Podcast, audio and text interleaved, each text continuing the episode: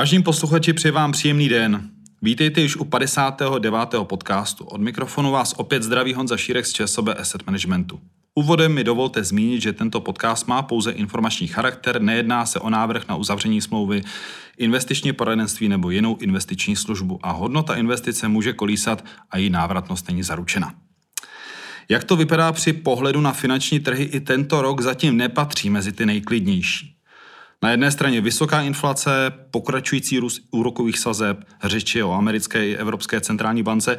Na druhé straně se zde také objevují problémy či dokonce krachy některých bankovních domů v zahraničí. Jak tuto situaci vnímá Jaroslav Vybíral, investiční strateg z ČSOB Asset Managementu, se během chvilky dozvíte. Jardo, vítej u tohoto podcastu. Vítám tě, Honzo, děkuji. Uh, Jardo, než se dostaneme k problematice finančního sektoru, která je teď aktuální, pojďme se nejdřív věnovat současné situaci ohledně inflace, která je zatím stále velmi vysoká a píše asi otázka, kdy očekáváš, že by ta inflace třeba v těch českých podmínkách se mohla vrátit pod tu desetiprocentní hodnotu? Já jsem moc očekal, jestli řekneš ty české podmínky, anebo eh, evropské či americké, a pokud se tedy ptáš na inflaci českou, tu vidíme, že je stále velmi vysoká. Poslední inflační čísla za únor eh, nám řekla, že inflace byla meziroční na úrovni 16,7%, což je na míle na míle vzdáleno od 2% inflačního cíle České národní banky. Ta inflace je velmi vysoká, my se bavíme o tom, eh, kdy a jak bude zpomalovat. Pokud by se z mě zeptal, kdy to zpomalení bude do někde pásma jednociferných hodnot, tak tady bych se díval na druhou polovinu letošního roku. Eh, pokud bychom se měli bavit o návratu eh, poblíž inflačního cíle, či do toho pásma tolerance 2 až 3% tak to je zcela mimo eh, současné horizonty. To si musíme počkat ještě mnoho, mnoho měsíců. Mm-hmm. Eh, s podobnými problémy, když tedy s menšími čísly se potýkají také zahraniční centrální banky, teď je řeč zejména o americké a evropské, eh, tam ale stále ještě dochází ke zvyšování úrokových sazeb, že ano? Eh, tam dochází ke zvyšování úrokových sazeb. Já bych možná napřed okomentoval to inflaci, jaká teda je. Je zajímavé, že inflace dosáhla svého nominálního vrcholu v Americe loni v červnu, to už je 9 měsíců. Eh, Evropa, respektive eurozóna, ten svůj eh, inflační vrchol měla na podzim a my jej prožíváme teď někdy eh, v těchto, v těchto měsících. Na to samozřejmě reagují centrální banky a teď ty centrální banky se zařadily do, do několika skupin. Co se týká Fedu, tak ten teď tu svoji horní hranici pásma na svém březnovém zasedání zvedl na 5% úroveň a tuhle laťku hodlá držet a dokonce Fed tvrdí, že by ještě rád přihodil. Přihodil, ještě by rád tu laťku, laťku zvýšil. Trh si to úplně nemyslí a dochází tady eh, k volatilitě a k nějakému přetlačování eh, dvou, dvou táborů, ale fakticky platí, že Fed je velmi blízko konce toho svého cyklu zvyšování sazeb. Pokud se podíváme eh, do Evropy na pole které obhospodařuje Evropská centrální banka, tak Evropská centrální banka zvedla svoji depozitní sazbu na 3% a očekáváme, že ještě půjde nahoru možná na 3,5, možná 3,75. Ten krok, ty kroky nahoru, eh, nahoru ještě půjdou. No a pokud jsme okomentovali tyhle dvě centrální banky, tak se také musíme podívat na Českou národní banku. Česká národní banka na svém březnovém zasedání eh, potvrdila 7% úroveň, své sazby nezměnila a potvrdila své odhodlání tuto sazbu ještě nějakou dobu držet. Mm-hmm. Máme také za sebou hospodářské výsledky amerických korporací a ani zde nevidíme příliš pozitivních zpráv. Byly tyto očekávání již té současné ceně akcí zahrnuty? Ano, zřejmě ano, zřejmě tato očekávání byla zahrnuta do současných cen akcí, odpovídám přesně, jak se ptáš, je, tak, tak, tak to přesně je. Děkuji ti. Eh, díváme se samozřejmě na, na ziskovost amerických akcí. Eh, teď jsme na začátku výsledkové sezóny za první kvartál, tahle čísla budou zveřejňována v průběhu dubna. My vidíme, že ziskovost letos bude při nejlepším stagnovat. Ehm, očekáváme, trh očekává, my se s tímto eh, očekáváním stotožňujeme pokles ziskovosti v následujících dvou kvartálech, to znamená za ten první, první a druhý, zisky již poklesly ve čtvrtém kvartálu loňského roku. Ehm, takže ta ziskovost ehm, bude, bude stagnovat, některé firmy budou, jak bych řekl, tak bych řekl, šlapat vodu. No a pokud se bavíme o ziskovosti, tak musím zmínit eh, i to B, a to je, jaké jsou valuace, ocenění trhu. A pokud se podíváme na střednědobá měřítka, grafy, tak ty valuace jsou, jsou ve skrze průměrné. E, očekávaná ziskovost na letošní rok e, je na úrovni 18 v případě amerických akcí a to je zhruba uprostřed toho dlouhodobého průměru. E, takže na akciovém trhu se neděje nic dramatického, ale ani nic přehnaně pozitivního. Díváme se na to, tak bych řekl, realistickým pohledem. Akciový trh ostatně letošní rok už ukázal, že se tam bíjí názory optimistické a pesimističtější. Tyhle vlny se střídají a myslíme si, že se ještě budou střídat v následujících měsících. My tu situaci čteme tak, že při drobných poklesích akciového trhu jsme schopni a připraveni akcie dokupovat. Mm-hmm. A v rámci hospodářských výsledků na tom delším horizontu je pro tebe, jsou ty vyhlídky optimističtější? Eh, ty jsou úplně jiné než, eh, než ty, které jsem teď popsal. Eh, dlouhodobě akcie rostou a pokud bychom se podívali na každou dekádu, jaká je agregovaná ziskovost akciového trhu, rok 1990, 2000, 2010, 2020, tak to se bavíme o velmi, velmi vysokých růstech. To, to že teď se ziskovost zadrhla, má své objektivní a vnější příčiny, vysoká inflace, vysoké ceny, vysoké ceny energií, postupné zpřetrhání a postupné zpravování dodavatelských řetězců. To pochopitelně ovlivňuje podnikání a na tom netom není nic překvapivého, že to firmám eh, způsobuje těžkosti, nechci říkat vážné problémy, ale způsobuje to firmám těžkosti a bude trvat nějakou dobu, než si na to korporace, firmy, managementy i zákazníci, zákazníci, zákazníci zvyknou. My vidíme, že eh, tržby jako takové eh, obchodovaným firmám rostou, ale je problém se ziskovostí, s tou vnitřní strukturou eh, a to jsou vnitřní náklady, které eh, se vyřeší, nicméně chce to čas. Děkuju. Eh, ještě zůstaneme u, v americkém regionu, protože teď už se dostáváme na to aktuální téma. Ono se totiž říká, že když Fed, nebo americká centrální banka, zasa, zatáhne za ruční brzdu, většinou nikdo proletí oknem. Můžeš to trošku posluchačům vysvětlit? Ano, tohle je taková anekdota, kterou jsme získali díky pozorování trhu po mnoho desítek let. Já teda nevím, jestli se všichni smějou, já, ale rozumím tomu. My víme, že Fed se snaží eh, řídit ekonomiku a snaží se vždy doručit takzvané to měkké přistání, ale je to velmi soft landing, ale je to velmi problematická záležitost, protože ekonomie není úplně exaktní věda, eh, jsou tam silné prvky eh, psychologické a faktické ekonomie je věda o ovlivňování lidského chování a to je problematická záležitost, neúplně přímočara, je tam těch vlivů spousta, takže stává se, že Fed zvyšuje sazby tak dlouho, až nastane nějaký systematický problém v tom či onom segmentu ekonomiky a potom je to vlastně signál pro FED, aby se svojí měnovou politikou opět otočil, uh, uvolnil měnové podmínky a tím přinesl stabilitu do těch už příliš rozbouřených koutů světové či americké ekonomiky. Mm-hmm. Tak teď asi bude na řadě určitě téma finančního sektoru, protože ten patřil v tom minulém roce mezi ty preferované, mezi ty velmi atraktivní, nicméně současná doba tomu příliš nepřeje. Je tam velká nervozita, jsou tam právě ty možná, že systematické problémy uh, těch jednotlivých bank, tak můžeme se věnovat těm bankám a vlastně těm problémům? Já jsem tady zmínil, že letos na finančních trzích probíhají vlny optimismu a pesimismu. Začali jsme velmi optimisticky, jak na akcích, tak na dluhopisech. A potom e, vyhřezl zde problém v americkém bankovním sektoru, který přesně byl způsoben tím, o čem jsme tady mluvili, velmi se zpřísňující měnovou politikou. Připomínám, že je to jeden jediný rok, kdy americká centrální banka poprvé zvedla v tomhle cyklu e, svoji, svoji klíčovou sazbu. Zvedla ji z úrovně 0,25 na tu horní hranici 0,50, to znamená na pouhého půl procenta. No a teď stojíme na 5%, ano, takže Tohle byl opravdu takový monetární kvapík, jak já říkám, a to přivedlo některé americké instituce eh, do těžkých situací.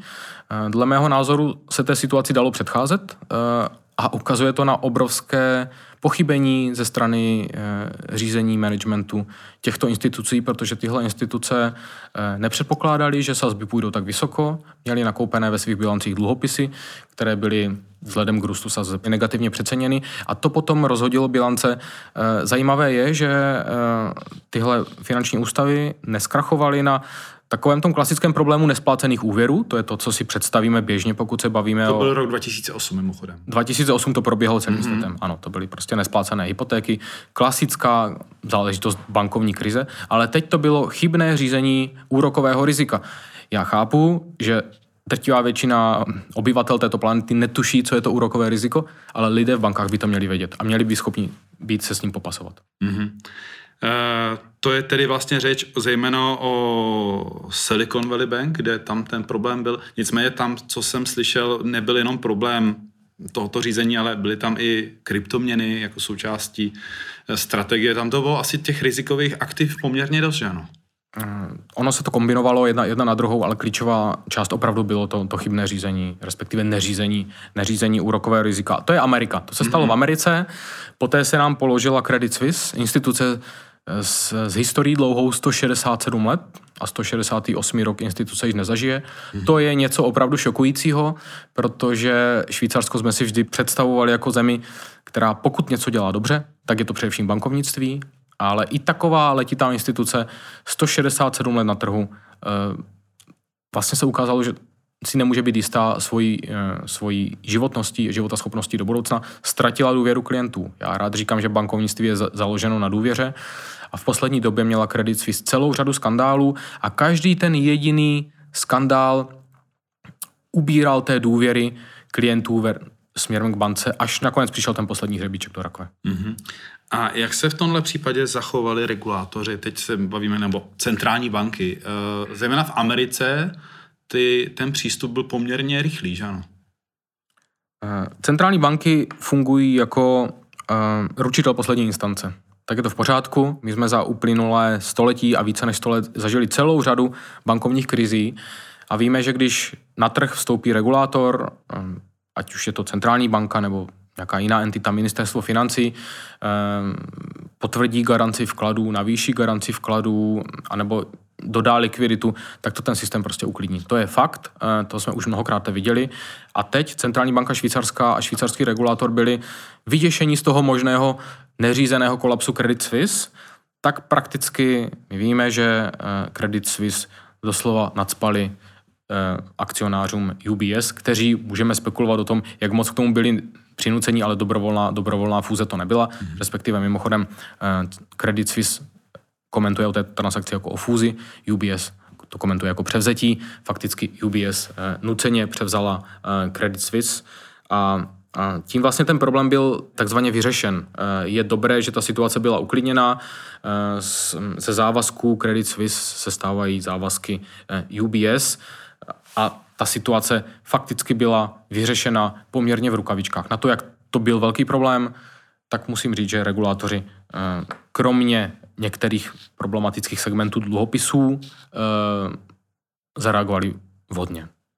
Eh, když se na to podíváme pohledem investora, třeba investora takového, který investuje do našich fondů, je, byly tím nějak naše portfolia postiženy? Měli jsme tam nějaké Eh, emise, dluhopisy, akcie, jak, jak jste k těmhle institucím přistupovali?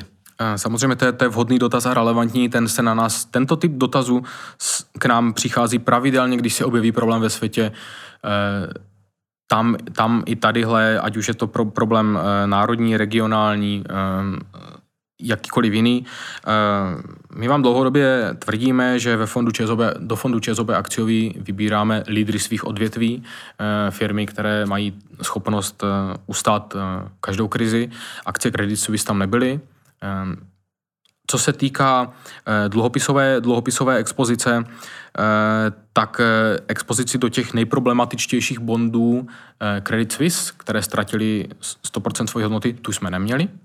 Eh, měli jsme v některých jiných fondech jiné standardní dluhopisy Credit Suisse, ze kterých se stávají dluhopisy UBS, takže tady žádný problém se neobjevil a není co řešit. Mm-hmm, děkuji, tak to jsou poměrně dobré zprávy. Uh, pojďme se podívat vlivem těchto událostí, jak se změnil náš pohled na finanční sektor. V minulosti byl preferovaným, uh, protože růst sazeb rovná se růst tržeb bank, pojišťoven. Je ta situace teď jiná? Je to přesně jak říkáš, eh, růst sazeb znamená vyšší úrokovou marži pro finanční instituce, což je jednoznačně pozitivní a finančním institucím to dlouho prospívalo, protože byly doslova vyhladověné po té dekádě nízkých až záporných sazeb, které byly mimochodem i v tom Švýcarsku. Může být jeden, jedna z příčin problému Credit Suisse, protože negativní sazby skutečně erodovaly ziskovost a, a kapitál významných finančních e, institucí. A dlouho, dlouho to vypadalo, že finanční sektor jede na té, říkám po třetí už dnes, na té optimistické vlně, e, ale poté se objevila situace, o které jsme tady už mluvili, vzrostlo systematické riziko, že se někde něco pokazí. Samozřejmě by nás nenapadlo před měsícem a půl tady pracovat se jmény jako Silicon, Silicon Valley Bank. Eh, tyhle problémy vyhřeznou náhle, nejsme schopni, nejsme schopni je předvídat, kde mohou být. Nicméně ta pravděpodobnost systematického rizika eh, ve finančním světě eh, v posledních měsících vzrostla a je je stále vysoká. Viděli jsme první, první oběti, do posud regulátoři zareagovali eh, poměrně vhodně. Nicméně náš pohled na finanční sektor se, se změnil do té míry, že, jsme, že to byla, byl to námi preferovaný sektor v podílových fondech a tuhle preferenci jsme eh, v posledních týdnech eliminovali v reakci na dění. Můžu ještě mít jednu otázku k tomu sektoru nebo vůbec obecně k tomu trhu, jestli si myslíš, že jsou více citlivé na ty kolapsy, krachy ty americké banky eh, nebo ty evropské? Kde vidíš ten jako hlubší problém? Tady je spousta rovin. Amerika nemá homogenní bankovní sektor v tom, že by tam byly banky všechny stejné, že jo, tam jsou banky největší, střední a malé. Doposud jsme viděli, že, eh, že ten problém a ta neschopnost si uřídit úrokové riziko v Americe se týká těch menších a středních subjektů. Víme také, že v, Evro- že v Evropě a v Americe je rozdílná regulace. Ten eh, evropský bankovní sektor je více regulován a, a ono je to dobře.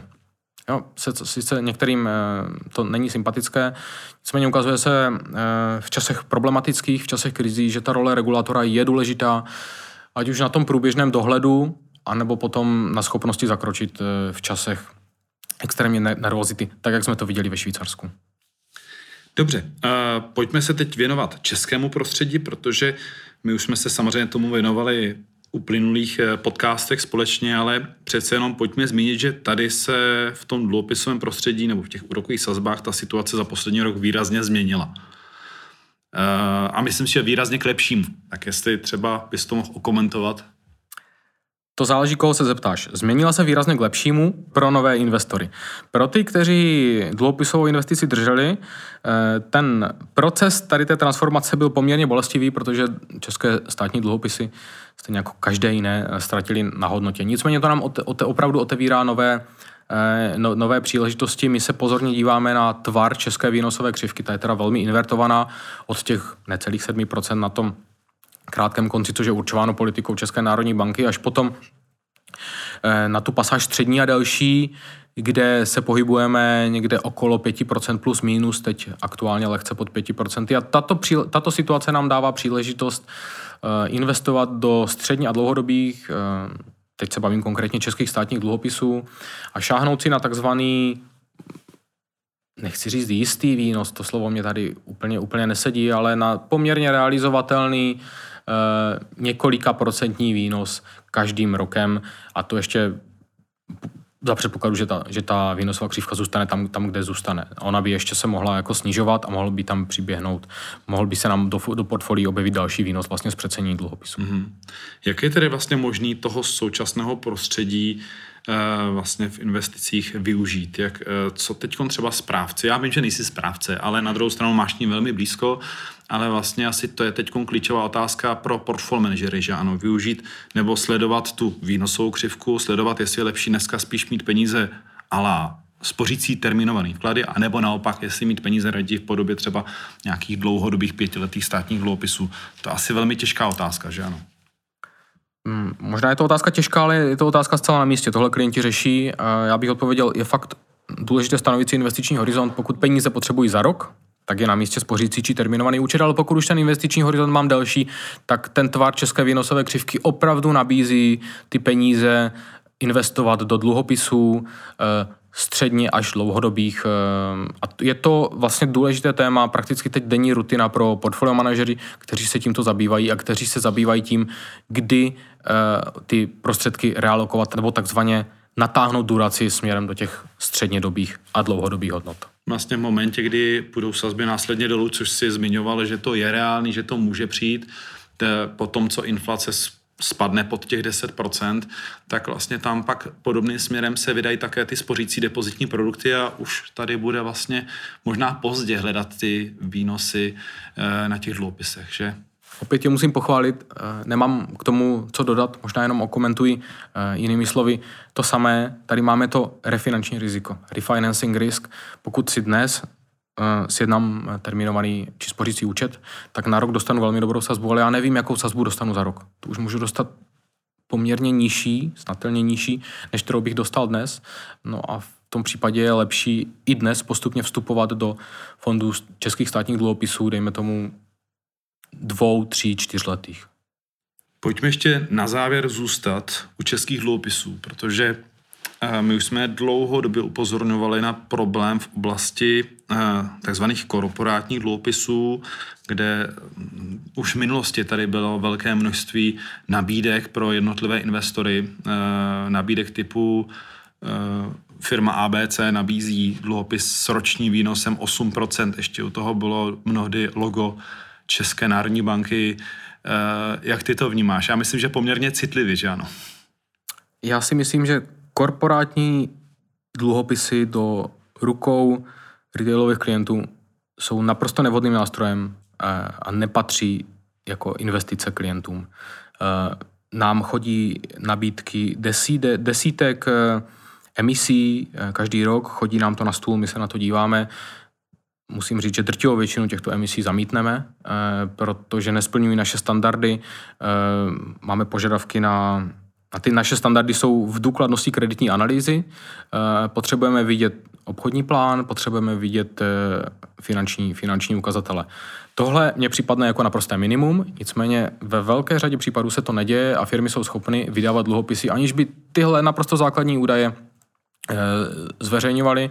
A potom je to založeno na, na důvěře, důvěra možná klient, mm, klient zprostředkovatel, dost často to dopadá, dopadá špatně. Takže tady e, vidíme, že v českém prostředí e, jsou to vysoké miliardy korun, které e, jsou investovány do, do pochybných, e, pochybných korpora, korporátních dluhopisů. Pak mě samozřejmě mrzí, když si o tom čtu, čtu, čtu v novinách o těch případech jednotlivých krachů, ono to totiž vrhá negativní světlo na svět investic jako takový. Pojďme nyní shrnout tento podcast a vlastně pojďme se pobavit také o tom, jaká, jak je nastavená současná investiční strategie, kterou se pak následně řídí portfolio manažeři. Jaké regiony jsou a sektory obecně jsou v současné době preferovány z vaší strany? Já bych možná ještě odpověděl jinak o úroveň výš, eh, rozdělení aktiv. Eh, co se týká rozdělení aktiv, eh, tak Tady prakticky se přibližujeme benchmarkům v současné situaci. Eh, máme takzvanou neutrální alokaci jak na akcích, tak na, eh, tak, tak na dluhopisech. Eh, co se týká regionů, tak tam nemáme silné preference, opravdu se teď jako blíží. Teď jsme opravdu v prostředí, kdy ta nejistota je velká a takzvaně ta, ta dlouhá, dlouhodobě úspěšná dle nás strategická alokace je to, čeho se, čeho, čeho se držíme. Pokud bych měl mluvit třeba o dluhopisech, tak tak tady vlastně zásadní téma uplynulých měsíců, těch zpětně viděných, ale i do budoucna, je to postupné prodlužování do durace vzhledem k tomu tvaru výnosové křivky. A to je hlavní téma. Uvidíme, kdy k tomu dojdeme, kdybychom eventuálně tu duraci prodlužovali v našich portfoliích, to znamená investovali spíše do těch střednědobých dluhopisů na úkor těch krátkodobých. Mm-hmm. Uh, I u akcí bych řekl, že bude v tomto roce poměrně klíčové téma, to je vlastně čekání na to, kdy centrální banky přestanou zvyšovat úrokové sazby a kdy vlastně by dávalo možná i větší smysl třeba investovat do sektorů, které byly v minulém roce poměrně opomíjené, třeba technologie a podobně. Jak je tenhle sektor aktuálně vámi e, využíván? To je dobrá otázka směrem k tomu technologickému sektoru, který eh, v minulém roce ztratil nebývale na svůj, na, na, na, svůj, na svůj standard. Bylo to především díky zvyšování sazeb, ale i díky ostatním problémům. Eh, ale to ten technologický sektor patří k nejlepším. Ano, takže je to otázka pro portfolio manažery, eh, kdy a jak eh, oni budou přesovat prostředky do technologického sektoru. Někteří z mých kolegů již mají preferenci takto nastavenou. Jardo, já ti moc děkuju za obsáhlý podcast, ale myslím si, že těch témat, které, který jsme byli letos nebo v současné době svědky, je poměrně dost, takže si to zasloužil těch pár minut navíc, než jsou ty standardní. Takže přeju ti, ať se ti daří a děkuji ti ještě jednou za tvůj čas věnovaný tomuto podcastu a našim posluchačům. Děkuji za pozvání a řekl bych, že zažíváme další dynamický investiční rok, proto je potřeba o tom detailně komunikovat. Díky moc. Vážení posluchači, přeji vám příjemný den a mnoho úspěchů, nejen těch investičních. thank you